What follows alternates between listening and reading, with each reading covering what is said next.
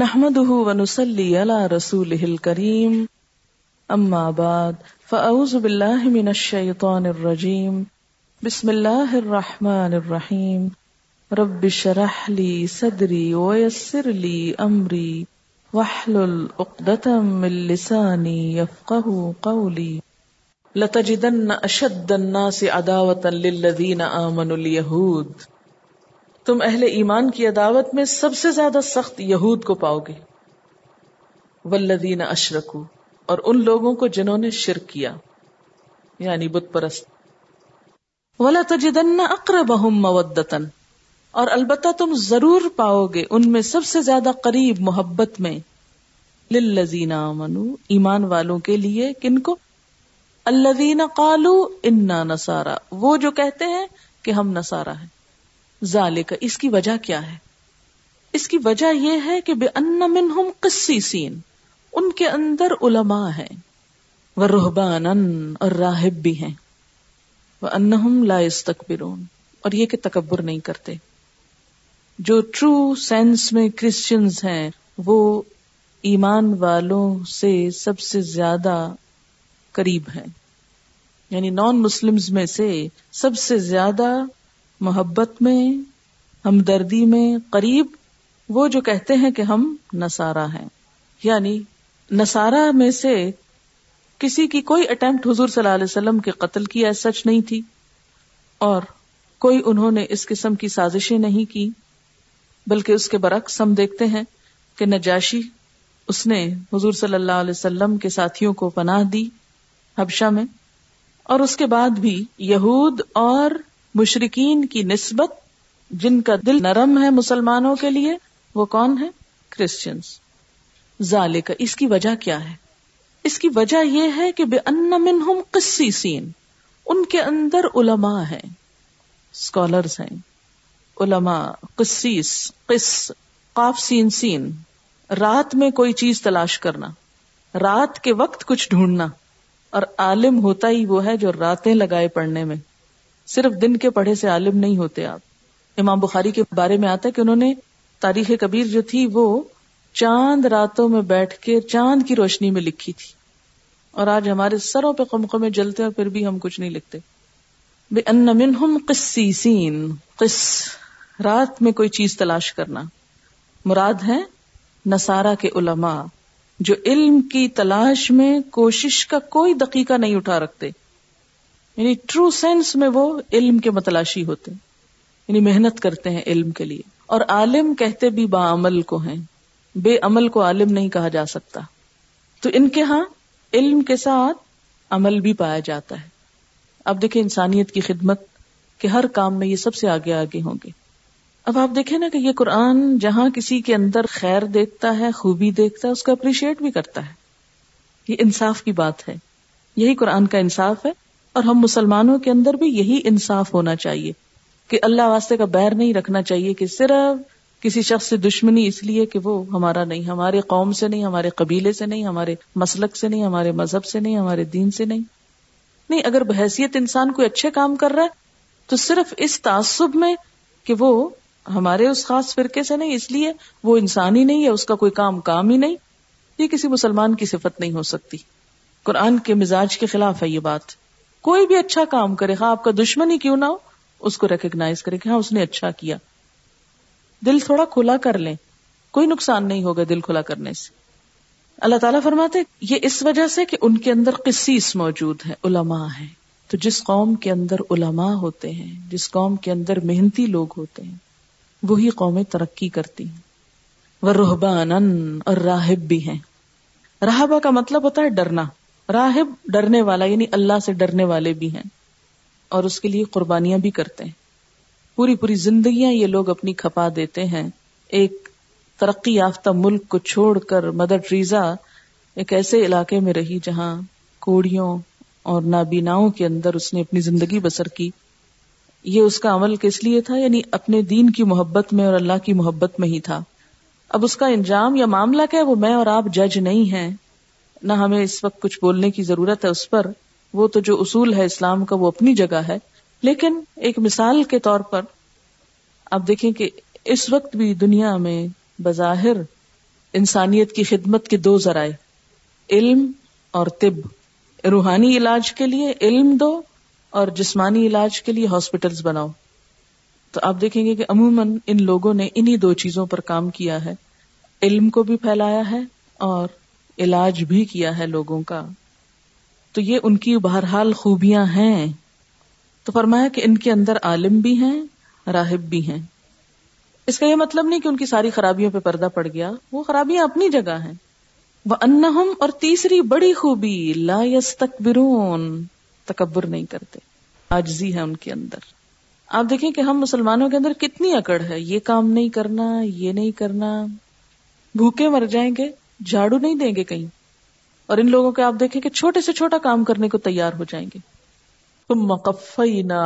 آثارہم برسلنا پھر بھیجے ہم نے ان کے آثار پر یعنی پے در پے ان کے قدموں کے نشان پر یعنی ان کے بالکل پیچھے پیچھے اپنے کئی رسول بھیجے وقفینا بی سب نے مریم اور سب کے بعد عیسا ابن مریم علیہ السلام کو مبوس کیا وہ آتے انجیل ہم نے اس کو انجیل عطا کی وجالنا فی قلو بل اتبعوه و رحما اور ڈال دی ہم نے ان لوگوں کے دلوں میں جنہوں نے اس کی پیروی کی کس کی عیسا علیہ السلام کی کیا ڈال دی و رحما شفقت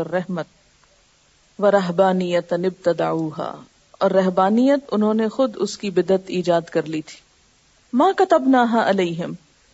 ہم نے ان پر فرض نہیں کیا البتگا اردوان اللہ مگر اللہ کی خوشنودی کی طلب میں انہوں نے خود ہی یہ کام کیا فمارا اوہا حق کرے آیا تہا پھر اس کی پابندی کرنے کا جو حق تھا وہ انہوں نے ادا نہ کیا فعطین الزین منہم اجر ان میں سے جو لوگ ایمان لائے تھے ان کا اجر ہم نے ان کو عطا کر دیا وہ کثیر منہم فاسکون اور ان کی اکثریت بھی فاسک تھی رفت یعنی رقیق القلب ہونا اور رحمت وہ جذبہ جس کے تحت وہ آپس میں ایک دوسرے کی مدد کرتے تھے یعنی نرم دل بھی تھے عیسیٰ علیہ السلام خود بھی بہت رقیق القلب تھے خلق خدا کے لیے بڑے شفیق اور رحیم تھے ان کی سیرت کا یہ اثر ان کے پیروکاروں میں بھی سرایت کر گیا کہ وہ اللہ کے بندوں پہ بڑا ترس کھاتے اور ہمدردی کے ساتھ ان کی خدمت کرتے اور آج تک ہم یہ تاثیر ان کے اندر دیکھتے کہ انسانوں کے حق میں جتنے عیسیٰ علیہ السلام کے فالوورز نرم دل اور ہمدرد ہیں اتنے دوسری اقوام نہیں ہیں یہاں یہ بھی پتہ چلتا نا کہ قرآن کسی کی خوبی کو بھی کس طرح ریکگنائز کرتا اور بنیادی طور پر تو یہ خوبی اللہ نے خود ان کو عطا کی تھی وجعلنا ہم نے ڈالا تھا یہ سب فی اتبعوه بالزین فتح ان کے دلوں میں ہم نے ترس رحم ڈال دیا تھا اور ہم مسلمانوں سے بھی تو یہی توقع کی گئی نا رحما بینہم وہ رحبانیت انب اور رہبانیت انہوں نے خود اس کی بدت ایجاد کر لی تھی رہبانیت کا مادہ جو ہے یہ رہب سے ہے راہب خدا سے ڈرنے والا تو رہبانیت کیا ہے دراصل خدا سے ڈرنے والوں کا طریقہ عام مانا اس کا کیا ہے کہ خدا کے خوف سے دنیا کے فتنوں کے خوف سے اپنے نفس کی کمزوریوں کے خوف سے دنیا کو چھوڑ کر اٹریکشن کی چیزوں کو چھوڑ کر ایسی جگہ چلے جانا کہ جہاں انسان امن سکون کے ساتھ اللہ کی عبادت کر سکے تنہائی کے گوشے میں جا بیٹھنا اب آپ دیکھیے کہ اللہ تعالیٰ نے تو ان کے دلوں میں فت اور رحمت پیدا کی ہونا یہ چاہیے تھا کہ اسے انسانوں کے اندر رہ کے استعمال کرتے لیکن انہوں نے اس سے نکل کر انتہا پسندی اختیار کر لی اور دنیا ہی چھوڑ دی کہ ہماری ذات سے کسی کو تکلیف نہ پہنچے کسی سے ہمیں نہ پہنچے اور ہم ایک ایسے گوشے میں جا بیٹھے جہاں ہمیں کوئی نظر نہ آئے فرمایا ابتدا انہوں نے اس کی بدت ایجاد کی انہوں نے نئے سرے سے اسے خود بنا لیا اللہ نے ان پر نہیں لکھا تھا ماں کا تب نہ ہم نے ان پر فرض نہیں کیا البتغ اردوان اللہ مگر اللہ کی خوشنودی کی طلب میں انہوں نے خود ہی یہ کام کیا یعنی دین میں ایک نئی چیز خود ایجاد کر لی آپ صلی اللہ علیہ وسلم نے بھی فرمایا کہ اللہ فی الاسلام اسلام میں رہبانیت نام کی کوئی چیز نہیں ایک اور جگہ پر آپ نے فرمایا اس امت کی رہبانیت جہاد فی سبیل اللہ ہے یعنی روحانی ترقی دنیا کو چھوڑنے سے نہیں بلکہ اللہ کی راہ میں جہاد کرنے سے حاصل ہوتی ہے یعنی یہ امت فتنوں سے ڈر کے بھاگتی نہیں بلکہ جہاد کر کے ان کا مقابلہ کرتی ہے وہ حدیث بھی آپ کو یاد ہوگی کہ جب ایک شخص نے کہا تھا کہ میں ہمیشہ ساری رات نماز پڑھا کروں گا دوسرے نے کہا میں ہمیشہ روزہ رکھوں گا کبھی ناغا نہ کروں گا تیسرے نے کہا شادی نہ کروں گا عورتوں سے واسطہ نہ رکھوں گا تو نبی صلی اللہ علیہ وسلم نے ساری باتیں سن کر فرمایا کہ اللہ کی قسم میں تم میں سب سے زیادہ اللہ سے ڈرتا ہوں اور اس سے تقوا کرتا ہوں مگر میرا طریقہ یہ ہے کہ روزہ رکھتا بھی ہوں اور نہیں بھی رکھتا راتوں کو نماز بھی پڑھتا ہوں اور سوتا بھی ہوں اور عورتوں سے نکاح بھی کرتا ہوں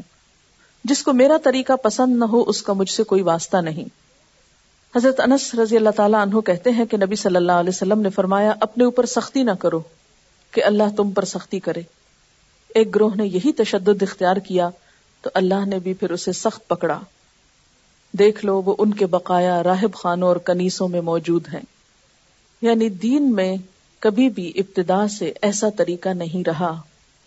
دین کے معاملے میں ایسی سختی کہ بالکل دین کو چھوڑ دیا جائے یہ درست نہیں اب آپ دیکھیں کہ دنیا کی زندگی دھوکے کے سامان کے سوا کچھ نہیں اسے پڑھ کر جب انسان سوچتا ہے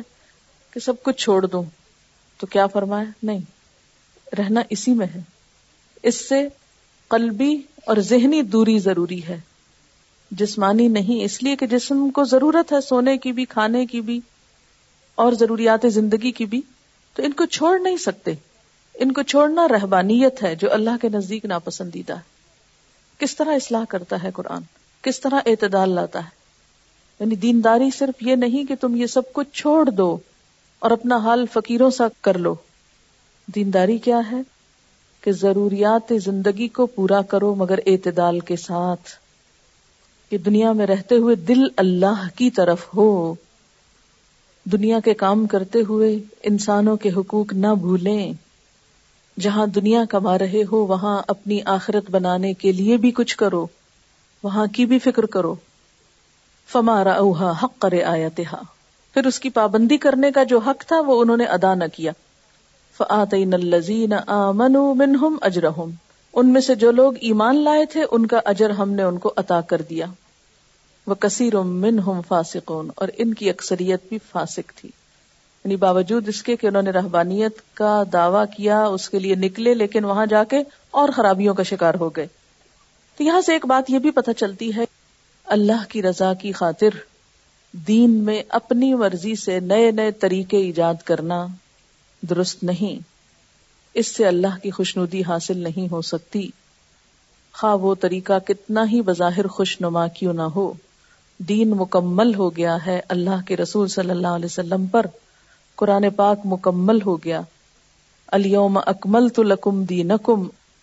آج میں نے تمہارا دین تمہارے لیے مکمل کر دیا ہمارے لیے بہترین نمونہ اللہ کے رسول صلی اللہ علیہ وسلم کی ذات میں ہے کہ جنہوں نے دنیا کی زندگی گزاری شادی کی روزے رکھے کھانا کھایا سوئے نمازیں بھی پڑھی جہاد بھی کیا تبلیغ بھی کی تعلیم بھی دی سب کام کیے عدل و انصاف بھی کیا زندگی کے ہر شعبے میں آئے اور ہر شعبے کی اصلاح کی دنیا کو چھوڑنے کا سبق نہیں دیا دنیا کی اصلاح کا سبق دیا اس لیے کوئی ایسا رویہ جو اعتدال سے ہٹا ہوا ہو جو آپ کے طریقے سے ہٹا ہوا ہو یا آپ کے طریقے سے بڑھا ہوا ہو یا اس کے پیرالل کچھ اور بنا لیا جائے وہ سب ریجیکٹڈ ہیں اب یہ جو رہبانیت ہے یہ بعد میں ایجاد ہوئی حضرت عیسیٰ علیہ السلام کے زمانے میں عیسائی دنیا اس سے ناشنا تھی حضرت عیسیٰ علیہ السلام نے چونکہ خود شادی نہیں کی تھی اس لیے ان کے پیروکاروں کے اندر شادی کرنا گھر بنانا اور دنیا کا کوئی کام کرنا ایک ناپسندیدہ کام سمجھا گیا یہ چیز ابتدا سے ہی کسی نہ کسی شکل میں موجود تھی اسی چیز نے تیسری صدی تک پہنچتے پہنچتے ایک فتنے کی شکل اختیار کر لی اور رہبانیت ایک وبا کی طرح مسیحیت میں پھیلنا شروع ہو گئی تاریخی طور پر اس کے تین بڑے سبب تھے نمبر ایک قدیم مشرق سوسائٹی میں شہوانیت بد کرداری دنیا پرستی شدت کے ساتھ پھیلی ہوئی تھی اس کا توڑ کرنے کے لیے عیسائی علماء نے اعتدال کی راہ اختیار کرنے کی بجائے انتہا پسندی اختیار کی یعنی دنیا میں بد کرداری اور دنیا پرستی بہت زیادہ تھی تو ان کے علماء اور جو بڑے بڑے نیک لوگ تھے انہوں نے کیا کیا اس کا توڑ کیا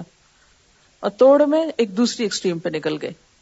انہوں نے عفت و پاک دامنی پہ اتنا زور دیا کہ عورت اور مرد کا تعلق ایک ناپسندیدہ کام قرار پایا خواب و شادی کے دائرے میں ہی کیوں نہ ہو اسی طرح دنیا کی کوئی دولت اور نعمت زمین وغیرہ خریدنا اور رکھنا وہ بھی ان کے نزدیک ایک ناپسندیدہ کام قرار پایا خواہشات کو مارنا نفس کشی ان کے ہاں ایک پسندیدہ چیز قرار پائی اور مطلوب بن گیا دین کا اسے روحانیت کا کمال سمجھا جانے لگا دوسرے یہ کہ مسیحیت جب کامیابی کے دور میں داخل ہو کر عوام میں پھیلنی شروع ہوئی تو اپنے مذہب کی اشاعت کے شوق میں کلیسا ہر اس برائی کو اپنے دائرے میں داخل کرتا گیا جو عام لوگوں میں مقبول تھی انہیں اس بات کا شوق تھا کہ ہمارا دین زیادہ سے زیادہ پھیل جائے خواہ ہمارے دین کو ماننے والے لوگ اس پر عمل کریں یا نہ کریں آپ بس عیسیٰ علیہ السلام کو مان لیں اس دین کو مان لیں خواہ آپ کچھ بھی کرتے رہیں یعنی تعداد بڑھانا مقصود تھی اس کی وجہ سے بت پرستی اور دیگر بے شمار خرابیاں جو تھیں وہ عیسائیت میں داخل ہو گئیں قدیم زمانے کے تعویز گنڈے فال گیری غیب گوئی جن بھوت بگانے کے عمل سب وہ کام عیسائی درویشوں نے شروع کر دیے جو مشرق اقوام کرتی تھی عوام اس شخص کو خدا رسیدہ سمجھتے جو ننگا ہو گندا ہو کسی بھٹ یا کھو میں رہتا ہو لہذا عیسائی کلیسا میں بھی یہ بات عام ہو گئی اور ایسے ہی لوگوں کی کرامتوں کے قصوں سے عیسائیوں کے ہاں تذکرت الاولیاء نام کی کتابیں جو تھیں وہ بہت عام ہو گئی اور ایسے لوگ بہت اونچے درجے پہ رکھے گئے کہ جو دنیا کو چھوڑ کر خا کیسا بھی کام کریں تیسری بات یہ کہ عیسائیوں کے پاس دین کی سرحدیں متعین کرنے کے لیے کوئی مفصل شریعت نہ تھی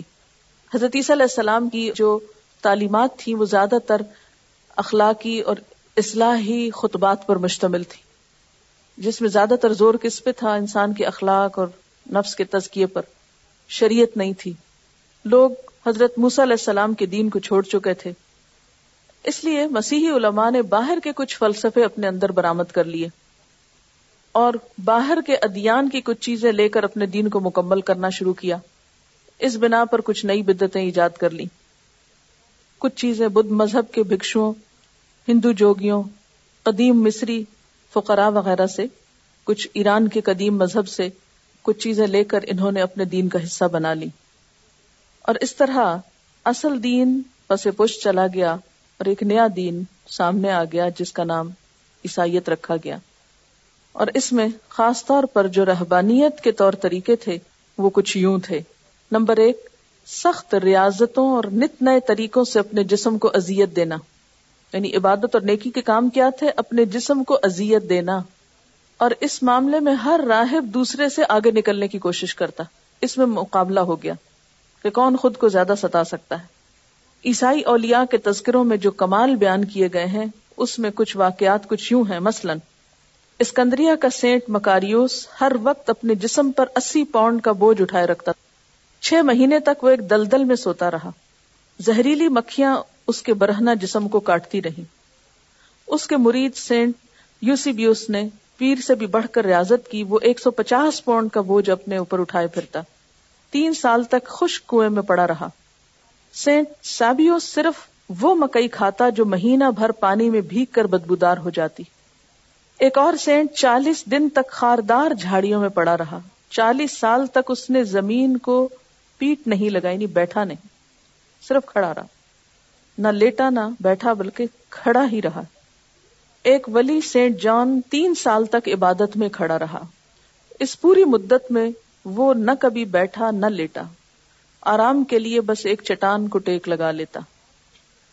اس کی غذا صرف وہ تبرک تھا جو اتوار کو اس کے لیے لایا جاتا اسی طرح ایک اور سینٹ سیمیون 392-449 ٹو جو عیسائیوں کے بہت بڑے اولیاء میں شمار ہوتا ہے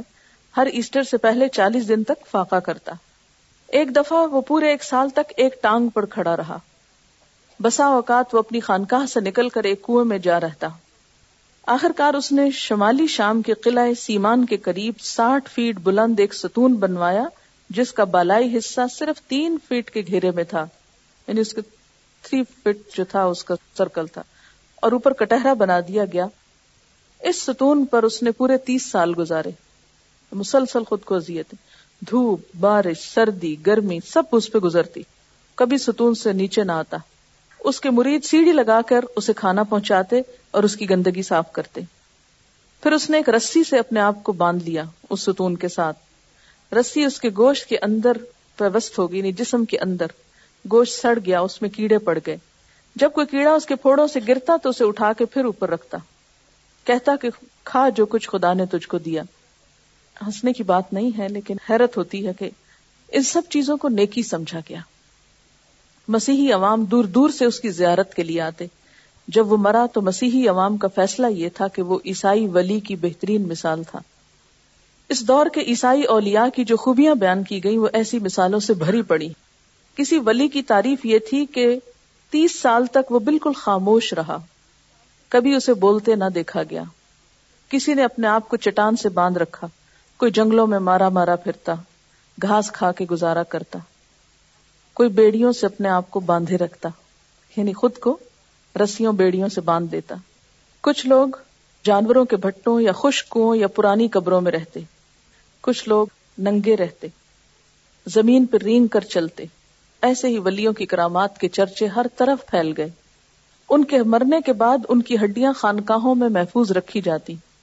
مولانا مودودی لکھتے ہیں کہ میں نے خود کوہ سینا کے نیچے سینٹ کیتھرائن کی خانقاہ میں ایسی ہی ہڈیوں کی پوری لائبریری سجی ہوئی دیکھی ہے جس میں اولیاء کی کئی پاؤں کی ہڈیاں کہیں ہاتھوں کی ہڈیاں کرینے سے رکھی ہوئی تھی ایک ولی کا پورا ڈھانچہ شیشے کی الماری میں رکھا ہوا تھا یعنی پوری لائبریری بنی ہوئی ان کی دوسری خصوصیت یہ تھی کہ ہر وقت گندے رہتے تھے صفائی سے بہت پرہیز کرتے صرف یہ جاننے کی حد تک ہے کیونکہ ہمارے ہاں بھی یہ جراثیم آئے ہیں ہم نے بھی نیک انہی لوگوں کو کہا جنہوں نے ایسے کام کیے نہانا یا جسم کو پانی لگانا ان کے نزدیک سخت منع تھا ان کے نزدیک یہ خدا پرستی کے خلاف بات تھی جسم کی صفائی کو وہ روح کی نجاست سمجھتے سینٹ اینتھنی کی خوبی یہ بیان کی جاتی ہے کہ اس نے مرتے دم تک اپنے پاؤں کبھی نہ دھوئے سینٹ ابراہم جب سے مسیحیت میں داخل ہوا پورے پچاس سال اس نے نہ منہ دھویا نہ پاؤں دھوئے ایک مشہور راہبہ کماری سلویا نے عمر بھر اپنی انگلیوں کے سوا جسم کے کسی حصے کو پانی نہیں لگنے دیا ایک کانوینٹ کی ایک سو تیس راہبات کی تعریف میں لکھا گیا کہ انہوں نے اپنے پاؤں کبھی نہیں دھوئے غسل کا نام سن کر ان کے بدن پہ لرزہ چڑھ جاتا تیسری بات یہ کہ رہبانیت کی وجہ سے ازدواجی زندگی بالکل حرام کر دی گئی شادی نہیں کرنی نکاح کے رشتے کو کاٹ پھینکا گیا چوتھی اور پانچویں صدی کی تمام مذہبی تحریریں اس خیال سے بھری ہوئی ہیں کہ تجرد سب سے بڑی اخلاقی قدر ہے عفت کے معنی یہ ہیں یعنی پاک دامنی کے معنی یہ ہے کہ انسان جنسی تعلق سے قطعی احتراز کرے خامیاں بیوی کا تعلق ہی کیوں نہ ہو پاکیزہ روحانی زندگی کا کمال یہ سمجھا جاتا کہ آدمی اپنے نفس کو بالکل مار دے اور اس میں جسمانی لذت کی کوئی خواہش تک باقی نہ چھوڑے ان لوگوں کے نزدیک خواہش کو مارنا اس لیے ضروری تھا کہ اس سے حیوانیت کو تقویت پہنچتی ان کے نزدیک لذت اور گناہ ایک ہی چیز تھے یعنی کسی بھی چیز سے اٹریکٹ ہونا یا اس میں خوشی کا ملنا یہ سب گناہ ہے سینٹ باسل ہنسنے اور مسکرانے تک کو ممنوع قرار دیتا ہے یعنی عام زندگی میں انسانوں سے معاملہ کرتے ہوئے مسکرا نہیں سکتے حالانکہ اللہ اللہ کے رسول صلی علیہ وسلم کا کیا سب سے زیادہ مسکرانے والے انسان تھے راہب کے لیے ضروری تھا کہ وہ شادی کرنا تو درکنار عورت کی شکل تک نہ دیکھے اگر شادی شدہ ہو اور راہب بننے کا خیال آ جائے تو بیوی بی کو چھوڑ کر نکل جائے مردوں کی طرح عورتوں کے دل میں بھی یہ بات بٹھائی گئی کہ اگر وہ آسمانی بادشاہت میں داخل ہونا چاہتی ہیں تو ہمیشہ کنواری رہیں شادی شدہ ہوں تو اپنے شوہروں کو چھوڑ دیں سینٹ جروم جیسا ممتاز مسیحی عالم کہتا ہے کہ عورت مسیح کی خاطر راہبہ بن کر ساری عمر کنواری رہے وہ مسیح کی دلہن ہے اس عورت کی ماں کو خدا یعنی مسیح کی ساس mother in law of God ہونے کا شرف حاصل ہے ایک اور مقام پر سینٹ جروم کہتا ہے عفت کی کلہاڑی سے ازدواجی تعلق کی لکڑی کو کاٹ پھینکنا سالک کا اول کام ہے ان تعلیمات کی وجہ سے مذہبی جذبہ ہونے کے بعد ایک مسیحی مرد یا ایک مسیحی عورت پر اس کا پہلا اثر یہ ہوتا کہ خوشگوار ازدواجی زندگی ہمیشہ کے لیے ختم ہو جاتی چونکہ مسیحیت میں طلاق اور تفریق کا رستہ بند تھا اس لیے نکاح کے رشتے میں ہوتے ہوئے میاں بیوی ایک دوسرے سے جدا رہتے یعنی طلاق نہیں دے سکتے تھے اور نہ وہ دوسرا پیئر جو ہے وہ کہیں اور شادی کر سکتا کیونکہ طلاق تو ہی نہیں سکتی اس لیے اگر ایک راہب بنا ہے تو دوسرے کو بھی سزا بھگتنا ہے سینٹ نائلس دو بچوں کا باپ تھا جس پر اس رہبانیت کا دورہ پڑا تو اس کی بیوی روتی رہ گئی اور وہ اس سے الگ ہو گیا سینٹ امون نے شادی کی پہلی ہی رات اپنی دلہن کو ازدواجی تعلق کی نجاست پہ واضح سنایا اور دونوں نے بال اتفاق طے کر لیا کہ جیتے جی ایک دوسرے سے الگ رہیں گے سینٹ ابراہم شادی کی پہلی رات اپنی بیوی کو چھوڑ کر فرار ہو گیا یہی کام سینٹ الیکس نے کیا اسی طرح اور بہت سے اولیاء کے تذکرے اسی قسم کی باتوں سے بھرے ہوئے ہیں ایک پادری کی تعریف میں سینٹ گری گوری لکھتا ہے کہ چالیس سال تک اپنی بیوی سے الگ رہا حتیٰ کہ مرتے وقت جب اس کی بیوی اس کے قریب گئی تو اس نے کہا عورت دور ہٹ جا اصل میں عورت کو وہ شیطان کا جنجال سمجھتے ہیں نا مسیحیت میں چوتھی بات یہ کہ خاندانی رشتے بھی ختم کر دیے گئے اسلام کتنا زیادہ سلا رحمی کا حکم دیتا ہے اور وہاں کیا تھا کہ ماں باپ بہن بھائی ان سب رشتوں کو بھی ختم کر دو مسیحی ولیوں کی نگاہ میں بیٹے کے لیے ماں باپ کی محبت بھائی کے لیے بھائی بہنوں کی محبت باپ کے لیے اولاد کی محبت بھی ایک گناہ تھی ان کے نزدیک روحانی ترقی کے لیے ناگزیر تھا کہ آدمی ان سارے تعلقات کو توڑ دے مسیحی اولیاء کے تذکروں میں ایسے دلدوز واقعات ملتے ہیں جنہیں پڑھ کر انسان کے لیے ضبط مشکل ہو جاتا ہے ایک راہب ایوا گریس نے سال ہر سال صحرا میں ریاستیں کی ایک روز یکا یک اس کے پاس اس کی ماں اور اس کے باپ کے خط پہنچے جو سالوں سے اس کی جدائی میں تڑپ رہے تھے اسے اندیشہ ہوا کہ خط پڑھ کر اس کے دل میں انسانی محبت کے جذبات نہ جاگ اٹھے اس نے کھولے بغیر آگ میں جھونک دیے ایک اور سینٹ کی ماں اور بہن بہت سے پادریوں کے سفارشی خطوط لے کر اس خانقاہ میں پہنچی جہاں وہ مقیم تھا اور خواہش کی کہ وہ صرف ایک نظر بیٹے اور بھائی کو دیکھ لیں مگر ان کے سامنے آنے سے اس نے انکار کر دیا سینٹ مارکیوس کی ماں اس سے ملنے کے لیے اس کی خانقاہ میں گئی خانقاہ کے ایبٹ کی خوش آمدے کر کے اس کو راضی کیا وہ بیٹے کو ماں کے سامنے آنے کا حکم دے مگر بیٹا کسی طرح ماں سے نہ ملنا چاہتا تھا آخرکار شیخ کے حکم کی تعمیل اس طرح کی کہ بھیز بدل کر ماں کے سامنے گیا اور آنکھیں بند کر لی اس طرح نہ ماں نے بیٹے کو پہچانا نہ بیٹے نے ماں کو ایسے ہی بے شمار واقعات ہیں مثلا ایک اور ولی سینٹ پوئمن اس کے چھ بھائی مصر کی ایک صحرائی خانقاہ میں رہتے برسوں بعد ان کی بوڑھی ماں کو ان کا پتہ چل گیا ان چھ بھائی تھے چھ ہی گھر سے نکل گئے ماں ان سے ملنے وہاں پہنچی یعنی اس کو پتا چل گیا کہ بیٹے کہاں ہیں تو بیٹے ماں کو دور سے دیکھتے ہی اپنے حجرے میں چھپ گئے دروازہ بند کر لیا ماں باہر بیٹھ کر رونے لگی اس نے چیخ چیخ کر کہا میں اس بڑھاپے میں اتنی دور چل کر صرف تمہیں دیکھنے آئی ہوں تمہارا کیا نقصان ہوگا اگر میں تمہاری شکل دیکھ لوں کیا میں تمہاری ماں نہیں ہوں مگر انہوں نے دروازہ نہ کھولا اور کہا کہ ہم تمہیں خدا کے ہاں ملیں گے اسی طرح ایک اور سینٹ جو ماں باپ کو چھوڑ کر ستائیس سال غائب رہا باپ اس کے غم میں مر گیا ماں زندہ تھی بیٹے کی ولایت کے چرچے جب دور نزدیک پھیلے تو اس اس اس کو پتا چلا کہ وہ کہاں ہے بیچاری سے ملنے کے لیے کی خانقاہ پہ پہنچی مگر وہاں کسی عورت کو داخلے کی اجازت نہ تھی اس نے لاکھ منت سماجت کی بیٹا یا تو مجھے اندر بلا لے یا باہر نکل کے صورت دکھا دے مگر اس نے صاف انکار کر دیا تین دن تک وہ خانقاہ کے دروازے پہ پڑی رہی آخر وہیں لیٹ کر اس نے جان دے دی جب ماں فوت ہو گئی تو ماں کی لاش پہ آنسو بہائے اور اس کے لیے مغفرت کی دعا کی شاید یہی وجہ ہے کہ جہاں کہیں مسیحیت کو موقع ملا ہے پھر کسی قوم پر حملہ آور ہونے کا تو انہوں نے بڑی بے دردی سے لوگوں کا قتل کیا اسپین کے حالات آپ کو معلوم ہوئے ہوں گے اس کے علاوہ بہت سی اور قوموں کے ساتھ بھی کہ ان کے عام لوگوں کے اندر تو شفقت اور محبت پائی جاتی ہے لیکن ان کے ہاں جو مذہبی طبقہ ہے یا جو دینی طبقہ ہے وہ انتہائی سنگ دل ہو گیا اور یہی وجہ ہے کہ آج بھی اس مذہبی طبقے کے خلاف عوام کے اندر ایک نفرت پائی جاتی یہ بڑے سخت ہوتے سنگ دل ہوتے ان چیزوں کے اثرات کچھ ہم مسلمانوں کے اندر آئے تو ہمارے ہاں بھی ایسی ہی چیزیں نظر آتی ہیں کہ ولی بننے کے لیے ایسے کام کرنا ضروری ہے اگر ہمارے ہاں تذکرت الاولیاء کی کتابیں آپ اٹھا کے پڑھیں تو ان میں بھی اسی قسم کی باتیں لکھی ہوئی ہوں گی کس طرح لوگوں نے شادی نہیں کی گھر چھوڑ دیا ماں باپ کو نہیں ملے اور خود کو طرح طرح کی اذیتیں دی لیکن اس کا جو ریئیکشن ہوا وہ یہ کہ بسا اوقات بظاہر تو ایک لبادہ اڑا گیا دین کا لیکن اندر سے بہت سے ایسے کام کیے گئے کہ جو بالکل ظاہر کے خلاف تھے ایک منافقت نے جنم لیا کیونکہ انسان ایک حد سے زیادہ ان سب پابندیوں کو برداشت کر نہیں سکتا پھر وہ چور راستے نکالتا ہے جس سے ایک ریئیکشن وجود میں آتا ہے اور دین سے ایک نفرت اور وہ لوگوں کے لیے بھی قابل نفرت نمونہ بن جاتے ہیں اس میں ریسنٹلی یہ فائنڈ آؤٹ ہوا ہے کہ جو مونگس اور ننز ہوتی ہیں وہ آپس میں سیکشل ریلیشن شپس میں مبتلا تھیں اور بہت ساری ننس کا ریپ ہوا ہے جو ان کی ہیڈ ننس تھی جب انہوں نے اس سلسلے میں شکایت کی اور وہ کیا تو انہوں نے اس کا جواب یہ دیا ان کے جو بڑے پادری تھے کہ یہ چونکہ بیونڈ ہیومن انڈیورنس ہے تو اس لیے یہ چیزیں ہونا نیچرل تھیں ہیڈ نن کو ہی نکال دیا اور اس طرح کے کافی سارے واقعات بہت سارے گرجا گھروں میں ہو رہے ہیں کہ ننس جو ہیں وہ ریپ ہو رہی ہیں اور بہت بڑی تعداد میں ہو رہی ہیں یہ لکھا ہے شاید اسی رہبانیت کا اثر تھا کہ یورپ میں وچ کرافٹ کا شوشا اٹھا جس کے اندر کئی ہزار عورتوں کو زندہ جلایا گیا وہ بھی اس کا ایک حصہ ہی ہو سکتا ہے نا کہ عورت برائی کی جڑ ہے لہذا عورتوں کو مار دو وچ کرافٹ کے اندر ایسی غیر عقلی باتیں ملتی ہیں جو اس بات کا صاف ثبوت ہے کہ وہ اپنے اندر چھپی ہوئی خواہشات کو تسکین دینا چاہتے تھے مثلا کسی پر بھی بچوں کا الزام لگانے کو ہی کافی سمجھتے تھے عورتوں کو شیطان کے کارندے سمجھتے اور مقدمے کی تفتیش اس طرح سے ہوتی کہ پادری عورت کے جسم پر ماں کف ڈیول تلاش کرتے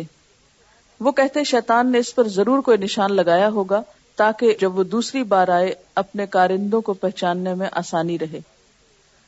ٹرائل کے لیے عورت کی بے گناہی ثابت کرنے کے لیے اسے ہاتھ پاؤں باندھ کر پانی میں ڈال دیتے اگر وہ ڈوب جاتی اس کا مطلب وہ بے گناہ تھی تو انصاف ہو گیا یہ ایک فیکٹ ہے اور ہم سب کو اس بات کے بارے میں سنجیدگی سے سوچنے کی ضرورت ہے ہم سب اس مشکل کا شکار ہو جاتے ہیں کہ جب ہم دین کی طرف آنے لگتے ہیں تو ہم خشک انسان بننے لگتے ہیں بہت روکھے روکھے اور بہت لیے دیے یہ چیز دین کو بدنام کرنے کا بھی سبب بنتی ہے اور دین سے بھگانے کا سبب بھی بنتی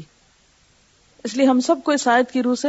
اپنا جائزہ لینا چاہیے اور ان نا روا پابندیوں کو جس کو اللہ تعالیٰ نے کہا جو اللہ نے تمہاری حلال کیا اس کو حرام مت کرو تو اس کا جائزہ لینے کی بھی ضرورت ہے اس میں کسی نے لکھا ہے کہ آپ نے کورس کے شروع میں کہا تھا کہ انسانی معاشرے سی سو کی طرح ہوتے ہیں ایک حصہ اوپر جائے تو دوسرا نیچے آ جاتا ہے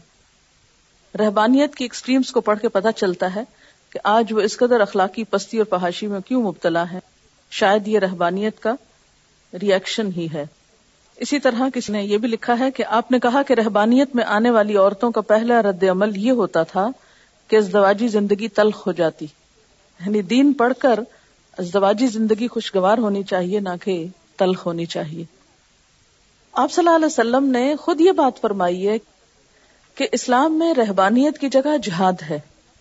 اور جہاد میں سب سے پہلے تو نفس سے ہی جہاد شروع ہوتا ہے اور نفس کا جہاد کا مطلب یہ نہیں کہ نفس خوشی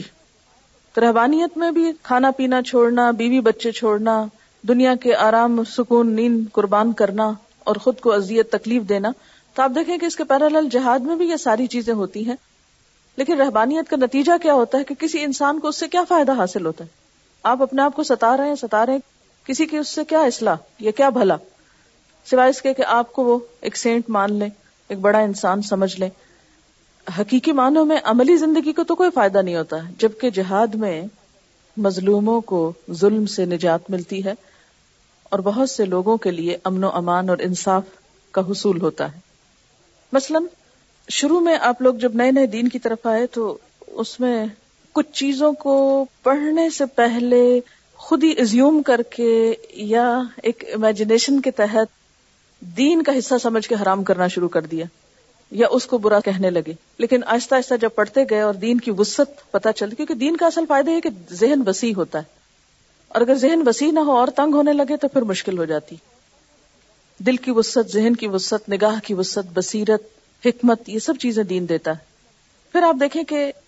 یہ ایک سفر ہے نا اندھیروں سے روشنی کا اس میں سوئچ آن آف نہیں ہوتا کیا آپ اندھیرے میں تھے یکا یک آپ نے آن کر دیا اور وہ مکمل روشنی ہو گئی رات دن میں کیسے بدلتی ہے دیکھا آپ نے کبھی آہستہ آہستہ آہستہ آہستہ آہستہ غیر محسوس طریقے سے اور ایک وقت آتا ہے کہ بالکل دوپہر ہو جاتی پوری روشنی ہو جاتی ہر چیز کی حقیقت واضح ہو جاتی لیکن رات کے بارہ بجے سے لے کر دن کے بارہ بجے تک بارہ گھنٹے کا انتظار کرنا ضروری ہوتا ہے اور بارہ گھنٹے کا وہ سفر ہوتا ہے بالکل اسی طرح جب انسان کے دل کے اندر اندھیروں سے روشنی آتی ہے تو ایک وقت لگتا ہے اور وہ لگنا چاہیے اور اس کی آپ کو دوسروں کو رعایت بھی دینی چاہیے ہم دوسروں کو رعایت دینے کے قائل نہیں ہم چاہتے ہیں کہ آج ہم نے ایک بات کہی ہے بتائی ہے اور کل لوگ اس پہ پلٹ اٹھے یہ خطرناک چیز ہے آپ دیکھیں کہ بالکل اندھیرے میں اگر بہت تیز لائٹ آپ کو نظر آئے تو کیا ہوتا ہے آنکھیں چندیا جاتی ہیں اور آپ ایک عرصے تک دیکھنے کے قابل نہیں رہتے تو یہ درست نہیں جو ہمارا رویہ ہے دین کے معاملے میں خصوصاً آپ دیکھیے کہ آخری پاروں میں آخرت کا بہت ذکر آئے گا ہماری مشکل یہ کہ جب ہم آخرت کی بات پڑھتے ہیں تو دنیا سے لا تعلق ہونے لگتے ہیں یاد رکھیں یہ لا تعلقی دل کی ہونی چاہیے عملی نہیں عمل میں تو آپ اپنے بچوں کے ساتھ اپنے شوہر کے ساتھ اپنے رشتے داروں کے ساتھ اپنے گھر میں زندگی کے مختلف کاموں میں حصہ لیں گے لیکن ان میں سے بھی کسی چیز کے اندر دل ایسا نہیں اٹکنا چاہیے کہ آخرت نظروں سے اوجھل ہو جائے یا آپ کے عمل کی رفتار سست ہو یہ بھی شیطان کا ایک ہے وہ ہمیں اتنا غمگین کر دے آخرت کے بارے میں اتنا پریشان کر دے کہ ہم پھر کچھ کرنے کے قابل نہ رہیں یہ ایک نیگیٹو ایٹیچیوڈ ہے نقصان دہ رویہ ہے کہ آپ اپنے اوپر ایسا خوف خدا مسلط کریں کہ آپ اپنے احساس اور شعور اور ہوش و حواس کھو بیٹھے کیا اللہ کے رسول صلی اللہ علیہ وسلم کی زندگی میں کوئی ایسی جھلک بھی نظر آتی ہے آپ کو کوئی ایسی جھلک کہ آپ بیٹھے کونے میں رو رہے ہیں اور رو رہے ہیں اور کوئی پوچھے بھی کیا ہوا تو مجھے آخرت یاد آ رہی ہے اللہ کے رسول صلی اللہ علیہ وسلم نے ایسی آخرت یاد نہیں کی کہ جس میں ان کا عمل ختم ہو گیا ٹھیک ہے آپ نمازوں میں روتے تھے تحجد کے وقت روتے تھے یہ نہیں کہ لوگوں کو نماز پڑھا رہے ہیں اور بیچ میں رونا شروع کر دیں اور سارے لوگ پیچھے اسٹک ہو جائیں اور اوروں کو رونا آ رہا ہے یا نہیں آ رہا اور آپ امام ہیں اور روئے چلے جائیں اور اوروں کو بیزار کریں رو رو کے اس طرح کے ہم ان نیچرل کام بہت کرتے ہیں ہمیں تنہائی میں کیوں نہیں رونا آتا روئیں تحجد میں روئیں الگ بیٹھ کے ہمارا سارا رونا لوگوں کے بیچ میں پھر تو کچھ شک پڑتا ہے دکھاوے کی بھی کوئی بات ہوگی ذرا ساتھ کیونکہ شیطان ہے نا ادھر ادھر سے گھیر کھار کے ہماری ریاکاری کروانے پہ تلا ہوتا ہے تو آپ صلی اللہ علیہ وسلم سے بڑھ کر معتدل دل زندگی کسی کی نہیں تھی کوئی انسان ایسا نظر نہیں آتا جس طرح آپ کی شخصیت کے اندر ایک خوبصورتی کبھی آپ کے چہرے پہ یوں افسردگی اور بوریت اور ملال اور رنج اور غم ایسی کہ جو دوسروں کو بیزار کر دے ایسی چیزیں آپ کے ہاں نظر نہیں آتی تو ایک اسٹوڈینٹ ہے انہوں نے مجھے خط لکھا چھوٹا سا خط پڑھ کے سناتی ہوں انہوں نے اپنی فیلنگ کچھ شیئر کی یہ لکھتی ہے کہ آج میں دوسری مرتبہ آپ کو خط لکھنے کا شرف حاصل کر رہی ہوں بخاری پڑھنے کا شوق کئی سال سے تھا جو اللہ تعالیٰ نے پورا کیا الحمد للہ کل جب بخاری کی آخری کیسٹ ختم ہوئی اور دعا سے فارغ ہو کر بے اختیار دل کیا جہاں اپنی دوسری دوستوں سے گلے ملی وہ ہستی بھی موجود ہوتی جس نے ہمیں اس عادت سے ہمکنار کیا کتنی محنت سے پکی ہوئی کھیر ہماری جھولی میں ڈال دی اس موقع پر میں اپنے جذبات آپ سے ضرور شیئر کروں گی قرآن کو ایک سال اتنا قریب سے پڑھا دل کی گہرائیوں میں اتارا تو اللہ کے قرب کا شدت سے احساس جاگا گویا دل میں ایک محل سا بن گیا تھا جس میں خزانہ دفن تھا بخاری نے اس محل کے دروازوں کے لیے گویا کنجیوں کا کام دیا وہ سارے دروازے کھل گئے دین کی وسطوں اور آسانیوں کا احساس ہوا نبی صلی اللہ علیہ وسلم کا قرب ملا بالکل ایسا لگا جیسے وہ شروع سے میرے بہت قریب تھے میں نے اب محسوس کیا ہے میں نے دین میں ہی دنیا کو پایا اب ہر کام سے پہلے خیال آتا ہے میرے نبی صلی اللہ علیہ وسلم بھی ایسے کرتے تھے تو محبت کی لہر دل میں دوڑ جاتی ہے یہ سب کچھ پہلے نہ تھا جو کام میں سمجھتی تھی یہ تو صرف صحابہ کر سکتے تھے معلوم ہوا وہ کام ہم بھی کر سکتے ہیں نیت کی درستگی کے ساتھ میں بخاری کی مزید کلاسز کے حق میں ہوں آپ کا انتظار ہے آپ اسلام آباد آئیں تو اس کو اختتام تک لے جائیں میں آپ کی شکر گزار ہوں قرآن کے علم کے بعد آپ نے ہمیں حدیث سے متعارف کرایا مثلا کسی بھی چیز کو آپ پڑھتے رہے پڑھتے رہے قرآن کی تفسیر پڑھتے رہے پڑھتے رہے جب دو سلائڈز دیکھی تو کیسے دل کھل گیا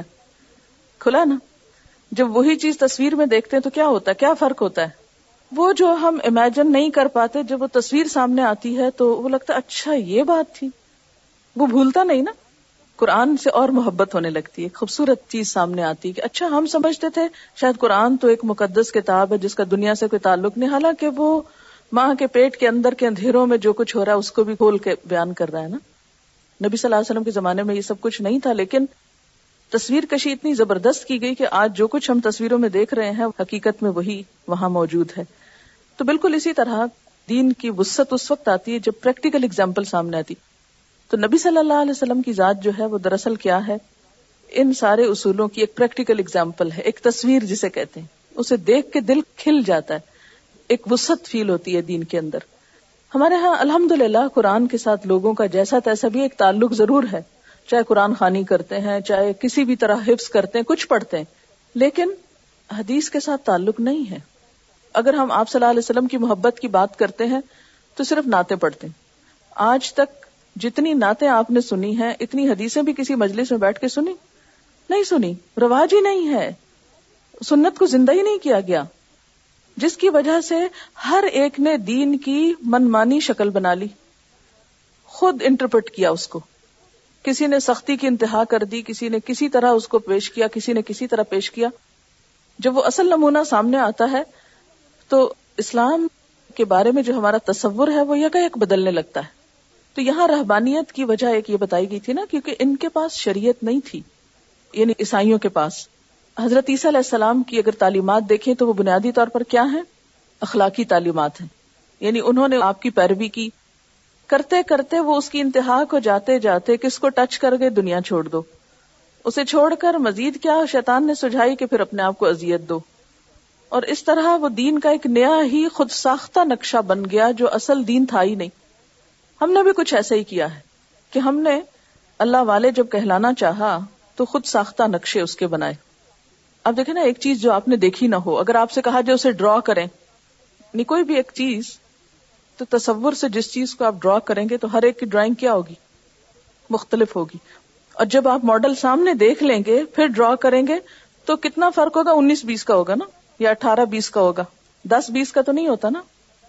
تو امیجنیشن سے ایک اسلام کی تصویر ہم نے بنائی ہوئی ہے اور ایک حقیقی ماڈل ہے ان دو کی تصویر میں بہت بڑا فرق ہے سچی بات ہے میرے اپنے اندر جو ایک وسط اور ٹالرنس اور وہ چیزیں آئی ہیں وہ پی ایچ ڈی کے بعد آئی ہیں اس سے پہلے نہیں اگر آپ میرا وہ پہلا روپ دیکھیں تو ڈر جائیں کہ میں خود کتنی شدید تھی دین میں ایک تو ایج کا بھی فیکٹر ہوتا ہے کہ نیا نیا دین پڑھا یہ نہیں ہونا چاہیے وہ نہیں ہونا چاہیے یہ یہ صحیح صحیح نہیں نہیں وہ لیکن پتا چلا کہ نہیں اللہ کے رسول صلی اللہ علیہ وسلم نے اس طریقے سے کوئی دین نہیں پھیلایا اور یہ دین سے لوگوں کو بھگانے کا کام ہے سارا جس طریقے سے ہم جوش میں آ کر دین کی خیر خائی اور وفاداری میں کرتے ہیں الٹا نقصان دیتے ہیں اچھا ایک اور کمنٹ ہے رہبانیت کے بارے میں رہبانیت کے لیے ایک بڑی خصوصیت تجرد تجرد کا مطلب ہوتا ہے شادی نہ کرنا یہ قرار دی گئی مردوں اور خواتین کے لیے مجرد رہنا عفت اور پاکیزگی کا سب سے بڑا معیار قرار پایا اس کے لیے اللہ تعالی کی طرف سے حلال تعلق کو بھی گناہ سمجھا گیا اس انتہا کو اپنانے کے بعد اس کا حق ادا نہ کیا گیا اور اس میں دوسری انتہا سامنے آئی جو مارچ کے بزنس ریکارڈر میں چھپی ہے یعنی ایک دوسری انتہا جو ہے یعنی آپ شادی نہ کریں تعلق نہ رکھیں مرد اور عورت قریب نہ جائیں تو اب اس کا ریئیکشن کیا ہوا نا تو یہ اس مارچ کا بزنس ریکارڈر ہے اس میں یہ خبر ہے اس مضمون کے مطابق پریسٹ اور مشنریز ننس کو سیکشل ریلیشنز پر مجبور کرتے ہیں اور یہ واقعات اتنی بڑی تعداد میں سامنے آئے ہیں کہ ویٹیکن کو بھی یہ بات ماننی پڑی ہے لیکن ویٹیکن اس کو چند ممالک تک محدود کر رہا ہے مگر مشنری نیوز ایجنسی کے مطابق یہ واقعات کم و بیش تیئیس ممالک میں پیش آئے ہیں جن میں امریکہ برازیل انڈیا وغیرہ شامل ہیں اس سلسلے میں چرچ کا رویہ انتہائی منافقانہ ہے اور انہوں نے اس بات کا اعتراف تو کیا ہے کہ ایسے واقعات پیش آ رہے ہیں لیکن انہوں نے میڈیا پہ زور دیا کہ وہ اس طرح کے واقعات بیان کرتے وقت ان لوگوں کی نیک خدمات کو بھی یاد رکھیں اب آپ خود سوچیں کہ ایک طرف کسی کا اسکینڈل آپ لا رہے ہیں اور دوسری طرف اس کی نیک خدمات تو دین کا کون سا نمونہ سامنے آئے گا کال اور فیل میں تضاد نہ تو یہ تو اور منافقت کو جنم دینے والی بات ہے ساتھ ہی انہوں نے اس بات کو ڈیفینڈ کرنے کی کوشش کی ہے کہ چونکہ کچھ ملکوں کے جغرافیائی معاشی حالات انسانی ہمت اور حوصلے سے باہر ہیں اس لیے ایسے حالات میں کام کرنے والے ہزاروں پریسٹ اور مشنریز بہت سے نفسیاتی مسائل کا شکار ہو جاتے ہیں اور اس قسم کے منفی واقعات ان افراد کی اچھی خدمات کو مان نہیں کر سکتے اور لوگوں کو ان کی مشکلات کا اندازہ کرنا چاہیے مشنریز کی ایک سپیریئر مدر کے مطابق ویٹیکن نے اس سلسلے میں کوئی قدم نہیں اٹھایا اس کے برعکس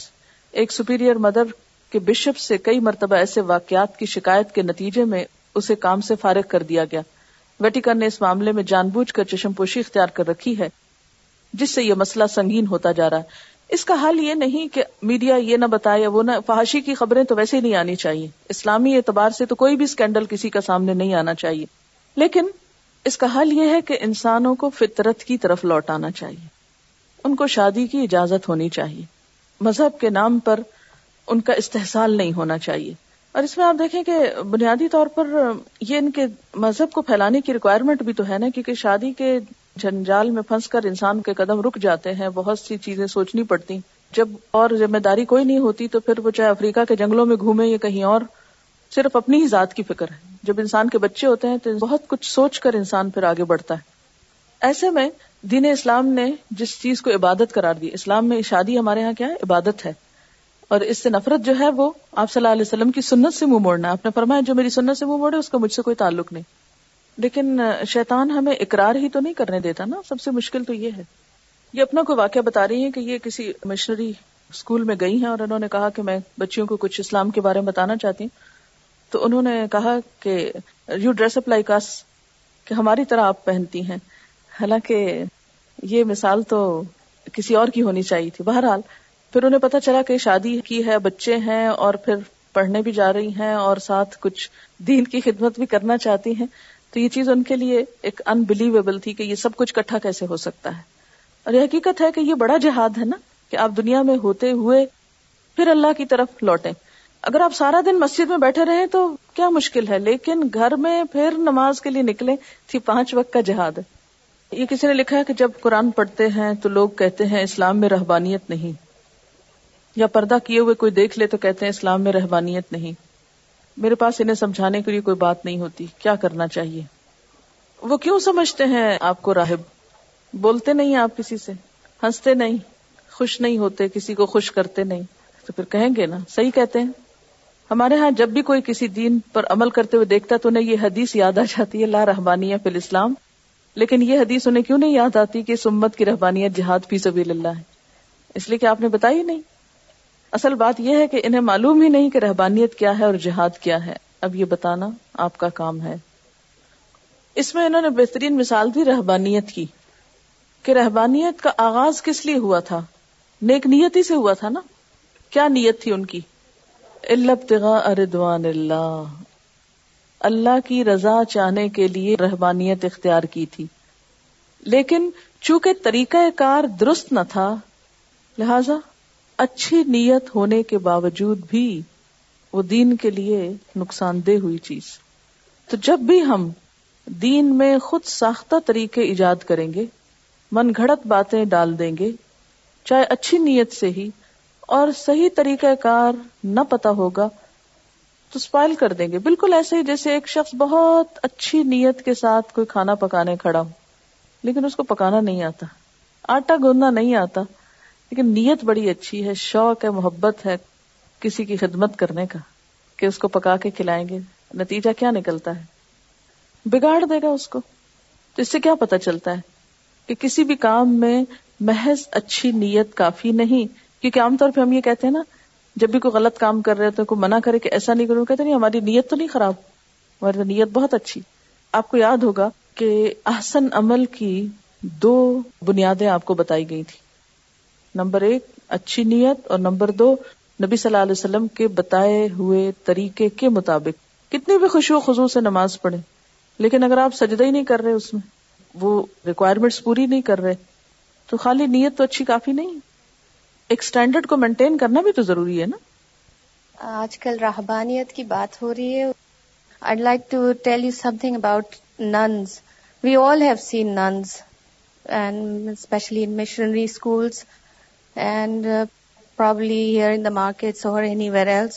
road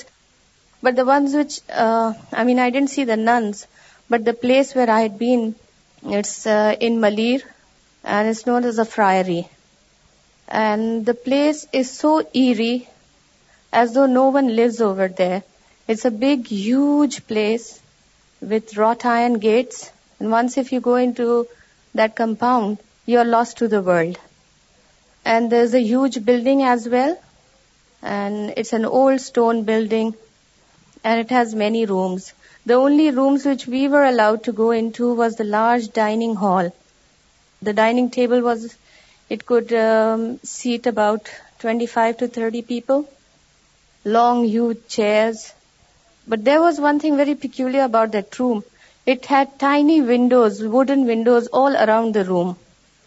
And all the rooms that we went into had all these tiny windows around. And we were told that uh, a large number of nuns live over there who are never seen by any human. There, a bakery exists over there, a printing press exists over there,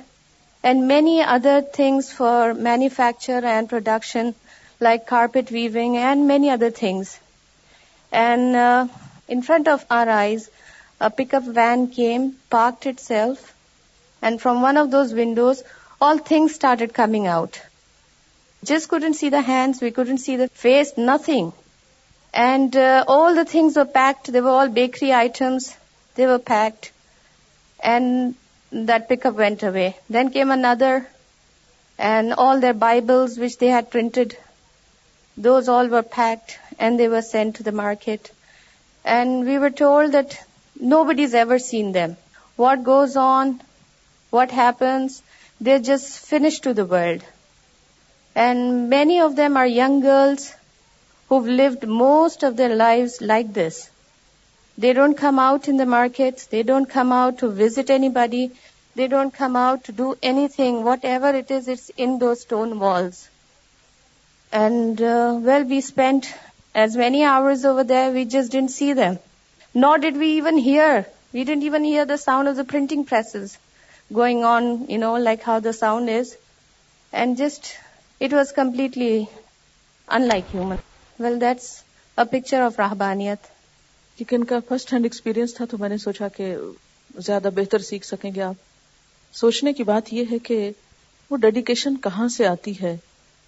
sacrifice سکھاتی ہے ہم تو ایک دن market نہ جائیں ایک دن کسی کو نہ ملیں فون نہ کریں گپ شپ نہ لگائیں تو دن نہیں گزرتا ان لوگوں کے دن کیسے گزر رہے ہیں ہم دین کے لیے ایسا مطالبہ تو نہیں کرتے لیکن تھوڑی سی سیکریفائس بھی اگر ہمیں کبھی کرنی پڑے تو ہم اپنے آپ کو اتنا مظلوم سمجھتے ہیں اتنا مظلوم کہ جیسے ہم سے بڑھ کر کوئی قربانی کر ہی نہیں رہا کیا قیامت کے دن اللہ ان کو کھڑا کرے گا اور آپ کو بھی سامنے نہیں کہ ایک سچائی کے لیے ہمارے پاس کچھ بھی وقت نہیں تھا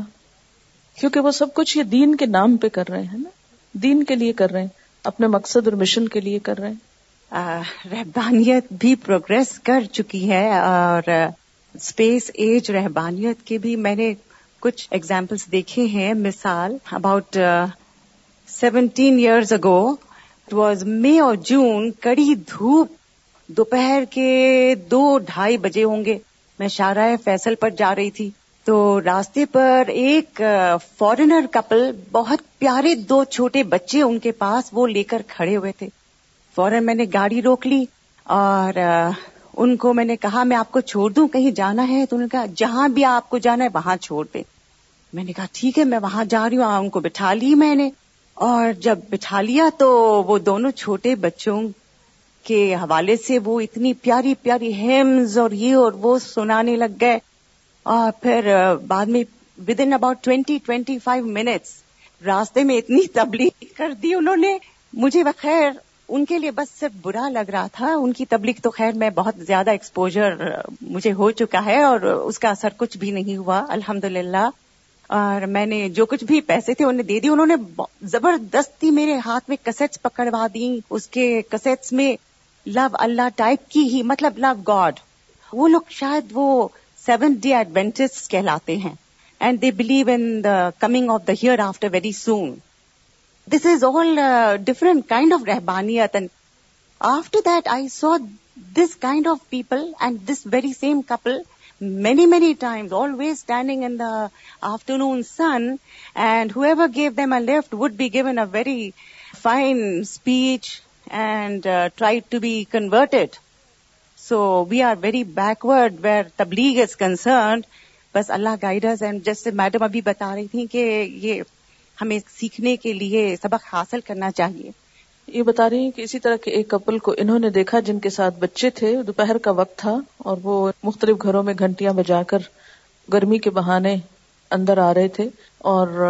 چھوٹے بچے اسی طرح ہمس گا رہے تھے اور ان کے پاس کسیٹس اور بکس وغیرہ تھیں جو وہ زبردستی دے رہے تھے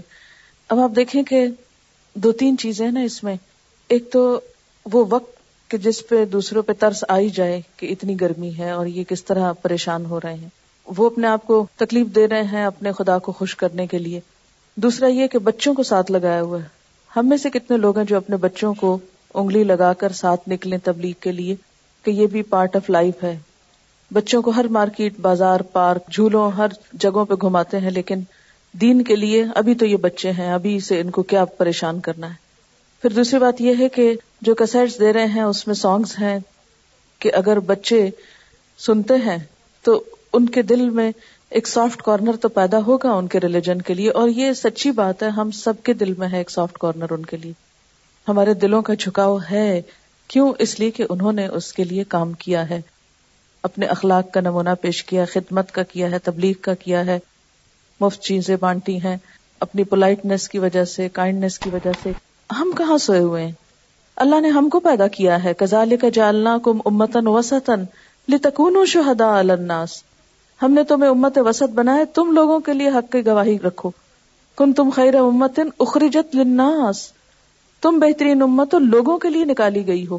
اور ہم تو گھروں میں بیٹھے ہم تو کوئی نہیں نکلے ہوئے لوگوں کے لیے کہ بٹکے ہوئے لوگوں کو سچائی دیں آج اس موقع پر جب ہم قرآن کے بالکل اختتام پہ پہنچ گئے اور ایک ایک آیت نے گواہی دی کہ یہ سچا کلام ہے ایک تو یہ نا کہ بلائنڈلی ماننا کہ یہ سچا کلام ہے اور ایک یہ کہ ہم ایکسپیرینس کر چکے ہیں کہ سچا کلام ہے اور اس سب نے ہمارے دلوں کے اندر اللہ کی محبت جگائی ہے اور زندگی کا رخ ایک اور دکھایا ہے لیکن پھر بھی ہم میں کتنی تڑپ ہے کہ ہم ان لوگوں تک کسی بھی طریقے سے پہنچے کہ جو ابھی تک یہاں نہیں پہنچے دیکھا ہے جو کچھ میں نے اوروں کو بھی دکھلا دے جتنے بھی باقی ادیان والے وہ سمجھتے ہیں کہ ریلیجن کے لیے ڈیڈیکیشن ضروری ہے چونکہ ہم نے یہ عقیدہ بنا رکھا ہے سمجھ رکھا ہے کہ جنت میں یوں ہی چلے جائیں گے اس لیے صرف ہم ہی وہ لوگ ہیں جنہیں اپنے دین کے لیے وقت نکالنے اور محنت کرنے کی ضرورت نہیں ہے یا کسی سنجیدگی کی ضرورت نہیں مری میں ایک دفعہ تین دن کا ایک کیمپ لگا تھا ان لوگوں کا اور اس میں ہم لوگ بھی گئے تھے اور کافی سردیاں تھیں تو جہاں پر انہوں نے کیمپ لگایا تھا بہت مشکل راستہ تھا اور میں تو خود بھی مری گئی ہوں لیکن ہم لوگوں کو بہت مشکل سے ہم لوگ چڑھ کر وہاں پہنچے تو کافی ساری وہاں پر وہ لوگ لیڈیز آئی ہوئی تھی اور شاید پندرہ بیس لوگوں کا ایک گروپ تھا صرف تین دن تھے اور انہوں نے ان کو اس کے لیے تیار کیا کہ آپ نے باہر جا کے لوگوں میں کام کرنا ہے اور اللہ تعالیٰ کا نام بلند کرنا ہے اور اس میں انہوں نے انہیں دعا کرنا سکھائی اور جیسے کھانے سے پہلے بھی انہیں کہا کہ اس کے لیے آپ نے کھانا ہے ہر کھانے سے پہلے ان میں سے ایک کھڑی ہو جاتی تھی اور وہ یہ دعا کراتی تھی کہ اللہ تعالیٰ ہم جو بھی کھانا کھائیں اس سے آپ ہمیں قوت دیں تاکہ ہم آپ کے نام کو بلند کر سکیں اور پھر تین دن کے کیمپ کے بعد انہوں نے آخر میں ایک دعا کرائی اور اس کے بعد انہوں نے بلایا سب کو اور کہا کہ اب کون باہر جا کے کام کرے گا تو جتنے بھی لوگ آئے ہوئے تھے ان میں سے صرف ایک نہیں کر سکیں باقی سب لڑکیوں نے کہا کہ ہم اپنے زندگی کو وقف کر رہے ہیں اور مجھے اتنی حیرت ہو رہی تھی کہ صرف تین دن میں اور جیسا ہمارا سال بھی ختم ہونے والا ہے اور بہت سارے لوگوں کا جیسے بات ہوتی ہے تو اتنا ارادہ ظاہر نہیں ہوتا کہ وہ کام کریں گے اپنی اپنی اصلاح کے لیے تو ہر کوئی کر لیتا ہے اور اپنے لیے ہر کوئی رو لیتا ہے جیسے نبی صلی اللہ علیہ وسلم کے بارے میں جب پڑھا جاتا ہے یا ان کے بارے میں آپ حدیث پڑھیں تو وہ حضرت عائشہ کی روایت آتی ہے کہ وہ امت کے لیے بہت رویا کرتے تھے اس یہ بات اکثر میرے ذہن میں آتی ہے کہ اپنے لیے ہر کوئی رو لیتا ہے دوسروں کے لیے رونا سیکھ لیں اور ہماری امت کا مقصد بھی یہی ہے کہ ہم نکالے ہی لوگوں کے لیے گئے ان سب چیزوں کے لیے پہلی بات تو یہ نا کہ ہماری کوئی نیت بھی تو ہو نا جب نیت ہو جاتی ہے تو اللہ تعالیٰ رستے خود بھی سکھا دیتے ہیں جب تک نیت اور ارادہ نہیں تو وہاں سے بھی مدد نہیں آتی اس کا وعدہ تھا نا ایک قدم چلو دس قدم میں آؤں گا یہ ایک واقعہ بتا رہی ہیں کہ ان کی ایک جاننے والی اپنی بیٹی کو ہائی اسکول کے بعد پاکستان بھیج رہی تھی وہیں انگریزی کہ وہ جا کے کچھ سوشل ورک کرے گی اور یہاں لیاری کے علاقے میں آ کر رہے گی تو ان ان کو کہہ رہی تھی کہ کہ وہ سے مل لیں آپ سوچیں وہاں بیٹھ کر ساری زندگی کی راحتیں آرام سکون چھوڑ کر کہاں وہ آ رہے ہیں اپنے دین کے لیے اور ہم یہاں بیٹھ کر چند قدم چل کے کہیں نہیں جا سکتے بلکہ ذرا سا ضرورت سے زائد کام کرنا پڑے تو ہم مصیبت میں پڑ جاتے ہیں کہ ہم ایکزاسٹ ہو گئے ہیں ہم تھک گئے ہیں ہم اس سے زیادہ کام نہیں کر سکتے کس کو نقصان دے رہے ہیں اپنے آپ کو تو جو خود اپنا بھلا نہیں کر سکتا اس کا کوئی بھی نہیں کچھ کر سکتا یہ کہہ رہی ہے کہ جتنے بھی ہم اسلام کے ریچولس پر عمل کرتے ہیں ان کا فائدہ ہم ہی کو ہے اس سے کسی اور کو کچھ نہیں ملتا اور نہ دین کو کوئی بہت بڑا فائدہ پہنچتا ہے دین کو جو فائدہ پہنچتا ہے وہ ہمارے رویوں سے ہے رہنا ہم سے ہے آپس میں ایک دوسرے کے ساتھ تعاون کرنے سے ایک دوسرے کے لیے شفقت اور محبت اور نرمی اور رحمت اور مبدت کے جذبات سے ایک دوسرے کے لیے اثار اور قربانی سے وہ ہم میں کتنی ہے اگر یہاں پر بیٹھ کے آپس میں ایک دوسرے کے لیے مہربان نہیں تو باہر جا کر کیا ہوگی دوسروں کے لیے کیا ہوگی ایک کرسچن ہاسپٹل میں گئی اور وہاں یہ کہتی ہیں کہ ہر جگہ پر جہاں ویٹ کرنا پڑتا ہے چھوٹے چھوٹے ریلیجس بکس اور چیزیں اسٹاف پڑا ہوا تھا ہمارے کسی بھی کلینک میں جائیں آپ تو آپ دیکھیں گے کہ انہی کے رسالے پڑے ہوں گے میگزین جس میں واحد تصویریں اور ادھر ادھر کی فضول باتیں جو کوئی کام کی چیز نہیں اور لوگ وہی پلٹ پلٹ کے دیکھتے رہتے ہیں اور وقت پاس کر لیتے ہیں یا یہ کہ وہ خوبصورت چیزوں کی ایڈورٹیزمنٹ ہوگی جو نہ پاکستان میں اویلیبل ہوگی باہر کے فورن کے رسالے کوئی کچن کی تصویریں کوئی ڈرائنگ روم کی کوئی فرنیچر کی اور اس قسم کی تاکہ دنیا کی اور محبت دل میں پیدا ہو اور حسرتیں پیدا ہوں کہ یہ ہمارے پاس نہیں ہے کاش ہم بھی ان لوگوں میں سے ہوتے جنہوں نے دنیا جنت بنا لی ہے تو اور اگر نہیں تو کم از کم جتنی جگہوں کو ہم جانتے ہیں جو کلینکس ہمارے ریچ میں ہے پہنچ میں ہے کیا ہم وہاں تک بھی کچھ نہیں کر سکتے اور اگر کرنا بھی چاہیں تو ہمیں تو ابھی تک یہ بھی نہیں پتا کہ کریں کیا بنیادی طور پر آپ یہاں سب دیکھیں نا کہ یہ سب اخلاق ہے قربانی ہے سیکریفائس ہے جو محبت ہوتی ہے نرمی ہے وہ سب کو کھینچتی ہے اگر ہم اور کچھ نہیں تو ایک نرمی ہی پیدا کر لیں آپس میں تو اس سے بھی بڑے مسئلے حل ہو جائیں گے اللہ تعالیٰ نے قرآن پاک میں نصارہ کی صفت بتائی ہے نا کہ وہ ان میں تکبر نہیں ہوتا اور ہم مسلمانوں میں سب سے زیادہ جو خوبی ہے وہ تکبر ہی کی ہے اچھا اسی طرح جو رہبانیت کی بات ہے تو اب آپ رہبانیت کو پوری کرسچینٹی پہ مت لگائیں سارے کرسچنز راہب نہیں ہوتے وہ ان کے اندر کچھ لوگوں نے یہ طریقہ اختیار کیا اب آپ کسی کرسچن کو دیکھیں تو ہاں یہ راہب ہوگا اور یہ بھی یہ سب کچھ کرتا ہوگا نہیں کیونکہ ان کے بھی کئی سیکٹ ہیں کئی فرقے ہیں کئی ان کے انداز ہیں یہ کسی نے لکھا ہے کہ جیسے بات ہوئی تھی ننز کے بارے میں ان کو کیملائزڈ کہتے ہیں یہ ننز آپس میں بھی لکھ کر بات کرتی ہیں کئی کئی گھنٹے گٹنوں کے بل عبادت کرتی ہیں والدین کے ساتھ بھی پردے کے پیچھے سے ملتی ہیں اس عمل کو کیملائزیشن کہتے ہیں اصل بات یہ ہے کہ جب بھی ہم قرآن کو چھوڑ کر نبی صلی اللہ علیہ وسلم کو چھوڑ کر کسی اور چیز کی طرف مائل ہوں گے تو ایسی چیزیں پیدا ہوں گی یعنی اگر اللہ اور اس کے رسول کے بتائے ہوئے طریقوں کو چھوڑ کر اور چیزوں کو معیار بنائیں گے تو مشکلات آئیں گی کہتی ہیں کہ جب یہ ایسی چیزیں ہیں تو امام غزالی نے یا اور کچھ علماء نے تصوف کے نام پر جو کچھ بتایا ہے بہت سی چیزوں کے اوپر دنیا کو چھوڑنے کے جو سبق دیے ہیں کیا وہ درست نہیں تو بات یہ ہے کہ اصل معیار ہمارے لیے نہ امام غزالی ہے نہ کوئی اور امام ہے کسی بھی امام کسی بھی اچھے اسکالر کسی بھی انسان کی بات سنیں سمجھیں اس میں سے اچھی چیز لے لیں لیکن اصل میں یار بس وہی ہے اور بات وہی ختم ہو جاتی آپ صلی اللہ علیہ وسلم نے یہی تو فرمایا تھا کہ جب تک دو چیزیں پکڑے رہو گے گمراہ نہیں ہوگے اور قیامت کے دن اسی معیار کے مطابق پوچھا جائے گا کچھ اور تو نہیں پوچھا جائے گا کہ کسی اور کو فالو کیا تھا یا نہیں کیا تھا ہمارے معاشرے میں تو بہت عام ہے یہ چیز کے بزرگوں کے واقعات اور قصے اور عجائب اور غرائب اور کرامات اس قدر عام ہیں کہ ان کے سحر سے باہر نکلتے ہی نہیں اور اس کے لیے اس سے دین کا ایک اور ہی نقشہ بنا کے پیش کر دیا ہم نے جس کو ہم نبھا نہیں سکتے جب نبھا نہیں سکتے تو پھر چھپ چھپ کے غلط کام کرتے ہیں کیونکہ جو بھی چیز ان نیچرل ہوگی زیادہ دیر تک آپ اسے نبھا نہیں سکتے اس کے ساتھ چل نہیں سکتے یعنی موجودہ جدید یورپین ہسٹری کو آپ دیکھیں تو یہ دراصل ایک ریئیکشن ہے ان ساری چیزوں کا ایک ریٹیلیشن کے طور پر کیا کیا گیا کہ چرچ میں سب کو محدود کر دیا بس تم یہاں رہو سنڈے تک بس باقی دنیا میں ہم کو آزاد چھوڑ دو اور دینی طبقے کا مذاق اور ان کی نفرت عام رواج بن گئی آج ہم مسلمانوں کے اندر بھی جب اس طرح کی باتیں سنائی جاتی ہیں مجھے تو ہمیشہ سے ایک خاص قسم کا ریئیکشن رہا ہے جب بھی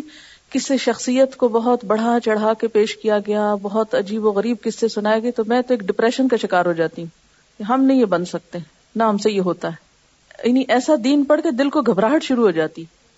یعنی کسی انسان کو ایک غیر انسان بنا کے پیش کرنا انسانی درجے سے اوپر اٹھا کے پیش کرنا اس کو خدائی کے درجے پہ پہنچانا یا کسی ایسی پاکی اور معلوم نہیں کس کس درجے پہ لے جانا کہ عام انسان وہاں تک چھو بھی نہ سکے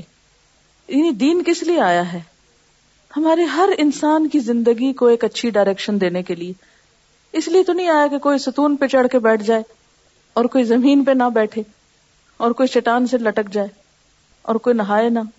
یہ کیسا دین ہے اور اس میں انسانوں کا کیا فائدہ ہے ان مثالوں میں انسانوں کا کیا بھلا ہے یہ کہ وہ چند ٹوٹکے کر کے تو پھر ان کو کرشمے دکھائیں اور یعنی کچھ لوگوں کو عام انسانوں کی سطح سے اوپر اٹھا کے نوز باللہ ان کو بھی خدا بنا کے بٹھا دیا جائے ان کی پوجا ہو اور ان کے بت بنا کے ان کے آگے ہاتھ جوڑے جائیں یہیں سے تو پھر شر کام ہوا ہے دیکھیں نا جب بھی آپ غیر اللہ کو ابھاریں گے نا جب بھی زندگی میں غیر اللہ کو اوپر اٹھائیں گے نا تو انڈائریکٹلی اللہ کے حق میں کیا کریں گے کمی کر رہے ہوں گے کسی اور کی بزرگی کی داستانیں سنائیں گے انسانوں میں سے تو اللہ کے رسول صلی اللہ علیہ وسلم کی شان گھٹانے کے مرتکب ہوں گے جہاں رہبانیت کی تردید ہوئی ساتھ ہی کیا کہ اے ایمان والو اللہ سے ڈرو اور اللہ کے رسول پہ ایمان لے آؤ مان جاؤ کہ وہی اصل نمونہ ہے مت بھاگو اس نمونے سے کہیں آپ کی زندگی میں نہیں ملتا کہ آپ نے کھانا کھانے سے منع کیا ہو کہ لوگوں کھاؤ نہیں سو نہیں نہاؤ نہیں گھر والوں کے پاس نہیں جاؤ نیچرل ہلکا پھلکا دین ہلکا ہلکا جو ہم سب عمل کر سکتے ہیں اور جو اللہ چاہتا ہے ہم سے کہ ہم عمل کر کے لائیں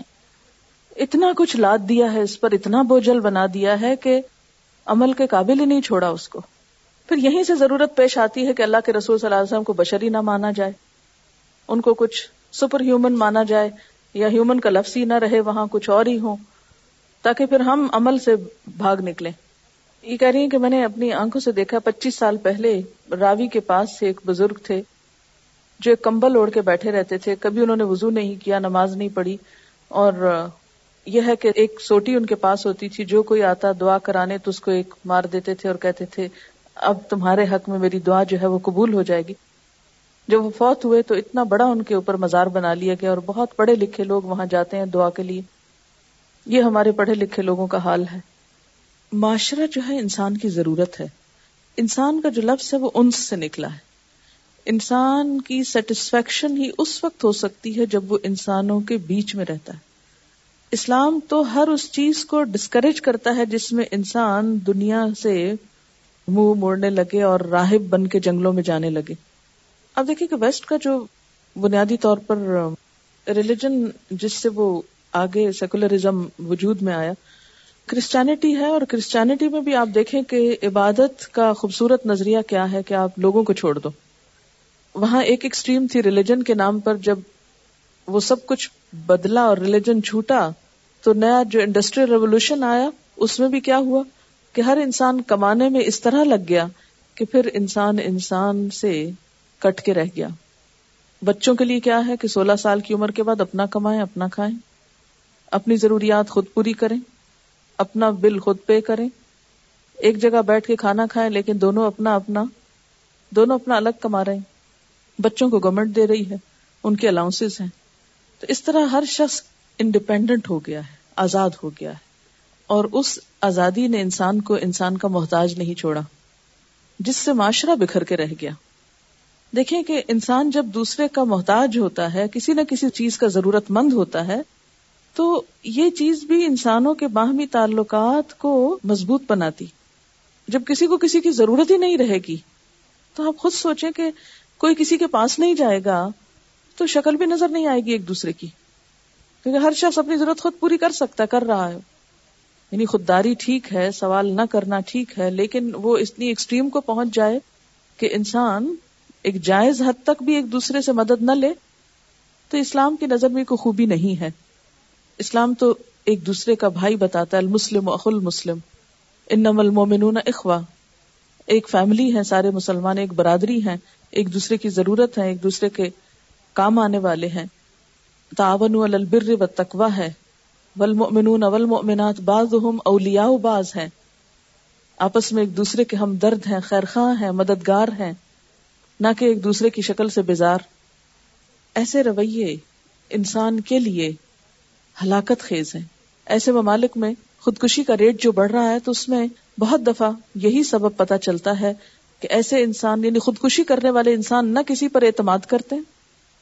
نہ دنیا میں کسی کو اپنا سمجھتے ان کے اندر جینے کی کوئی خواہش کوئی تمنا ہی نہیں ہوتی تو سوئسائڈ ریٹ پڑھنے کی اور انسان کے خود کو ہلاک کرنے کی اور اجتماعی خودکشیوں کی یہ ساری وارداتیں کس لیے ہو رہی ہیں اچھا حد کے حد استاد شاگرد کے رشتے میں بھی اتنی اجنبیت آ گئی ہے ویسٹ میں کہ وہ بھی اس کو جیسے آپ کسی سے پیسے دے کے جھاڑو لگوا لیں ایسے ہی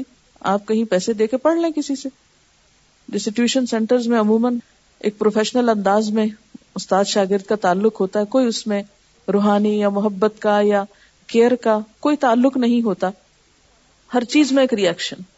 اسلام کو بھی ساتھ ڈمپ کر دیا اس کی وجہ یہ ہے کہ ہم مسلمان بھی تو اسی طرح کے دین اپنائے ہوئے ہیں ہماری میجورٹی کا دین بھی تو یہی ہے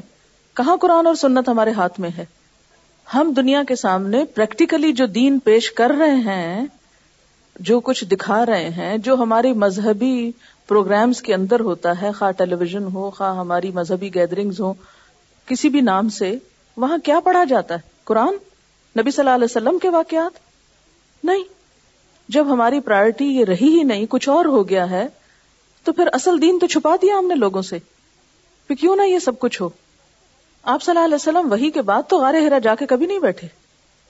نبوت سے پہلے تو جاتے تھے لیکن نبوت کے بعد تو وہاں کبھی نہیں گئے کبھی آپ چھپ کے نہیں بیٹھے کسی جنگل میں جا کر پریشانیوں کے ڈر سے یعنی اصل میں انہوں نے رہبانیت اختیار کس لیے کی تھی اللہ کی رضا حاصل کرنے کے لیے تو ہمارے ہاں بھی اس قسم کے جتنے واقعات ہیں ان کے پیچھے وجہ اللہ کی رضا ہی بتائی جاتی ہے لیکن اللہ تعالیٰ کی رضا خود ساختہ طریقوں سے نہیں ملتی اسی طرح مسیحی رحبانیت کے بارے میں سینٹ جنون کہتا ہے کہ اگرچہ تیرا بھتیجا تیرے گلے میں باہیں ڈال کر تجھ سے لپٹے اگرچہ تیری ماں اپنے دودھ کا واسطہ دے کر تجھے روکے اگرچہ تیرا باپ تجھے روکنے کے لیے تیرے آگے لیٹ جائے پھر بھی سب کو چھوڑ کر ماں باپ کے جسم کو روند کر ایک آنسو بہائے بغیر سلیب کے جھنڈے کی طرف دوڑ جا اس قدر انتہا پسند ہو گئے اسی لیے آپ دیکھیں گے کہ ان کے اندر سے انسانیت کا رحم نکل گیا جب انہوں نے قتل و غارت کی مذہب کے نام پر تو آپ دیکھیں گے کہ اس قدر خون بہایا انہوں نے لاکھوں کو تحط کیا زندہ آگ میں جلایا مسلمانوں سے آپ ایسی بات نہیں سنیں کیونکہ سخت دل ہو چکے تھے نا یہ سب کچھ دیکھ دیکھ کر پھر اسی طرح اپنے قریب ترین رشتے داروں کے ساتھ نہ صرف یہ کہ ان کو چھوڑ دیتے تھے بلکہ بے رحمی سنگ دلی اور کساوت کی جو مشق یہ لوگ کرتے اس کی وجہ سے انسانی جذبات مر جاتے اور اس کا نتیجہ سخت شدید مذہبی اختلافات ہوتے چوتھی صدی تک پہنچتے پہنچتے مسیحت میں اسی نبے فرقے پیدا ہو گئے یعنی اس نے پھر ان کے اندر بھی سختی کو جنم دیا سینٹ اگسٹائن نے اپنے زمانے میں اٹھاسی فرقے گنائے یہ فرقے ایک دوسرے کے خلاف سخت نفرت رکھتے اور نفرت کی آگ بھڑکانے والے بھی راہب تھے اس آگ میں مخالف گروہوں کو جلا کر خاک کرنے کی کوششوں میں بھی راہب پیش پیش تھے اسکندریا اس فرقہ وارانہ کشمکش کا ایک بڑا اکھاڑا تھا وہاں پہلے ایرین فرقے کے بشپ نے دوسری پارٹی پہ حملہ کیا خانقاہوں سے کماری راہبات پکڑ پکڑ کر نکالی گئی ان کو ننگا کر کے خاردار شاخوں سے پیٹا گیا ان کے جسم پہ داغ لگائے گئے تاکہ وہ اپنے عقیدے سے توبہ کرے یعنی دوسرے کے فرقے یا عقیدے کو ناقابل برداشت سمجھا جاتا پھر اسی طرح بعض کو زہر دے کے مارا گیا ان کی بوٹیاں نوچی گئیں آگ میں جھونکا گیا اور پھر کہتے ہیں کہ حتیٰ کہ ایک دن میں ایک چرچ سے ایک سو سینتیس لاشیں نکالی گئی یہ مذہبی فرقہ واریت قتل و غارت انتہا کو پہنچی پھر اسی طرح اس ساری ظاہری تجرد اور فقر کے باوجود دنیا کی دولت سمیٹنے میں کوئی کمی نہ آئی آپ نے سلمان فارسی کا واقعہ پڑا ہوگا کہ جس آخری راہب کے پاس وہ رہے تو اس کے سونے کے مٹکے بھرے ہوئے تھے مختلف مال و دولت لوگوں کی سمیٹ سمیٹ کے اور لوگوں کو کیا ذہن نشین کرایا کہ جب کوئی گناہ عظیم ہو جائے تو اس کی بخش کوئی ولی ہی کر سکتا ہے اس کی درگاہ پہ نذرانہ چڑھانے سے یا خانقاہ یا چرچ کو کچھ دینے سے ہی بخش ہو سکتی ہے اور اس کے نتیجے میں بہت سارے لوگ جو دنیا پرست بظاہر ولیوں کا لباس پہن کے مسندوں پہ آ بیٹھے خوب مال سمیٹا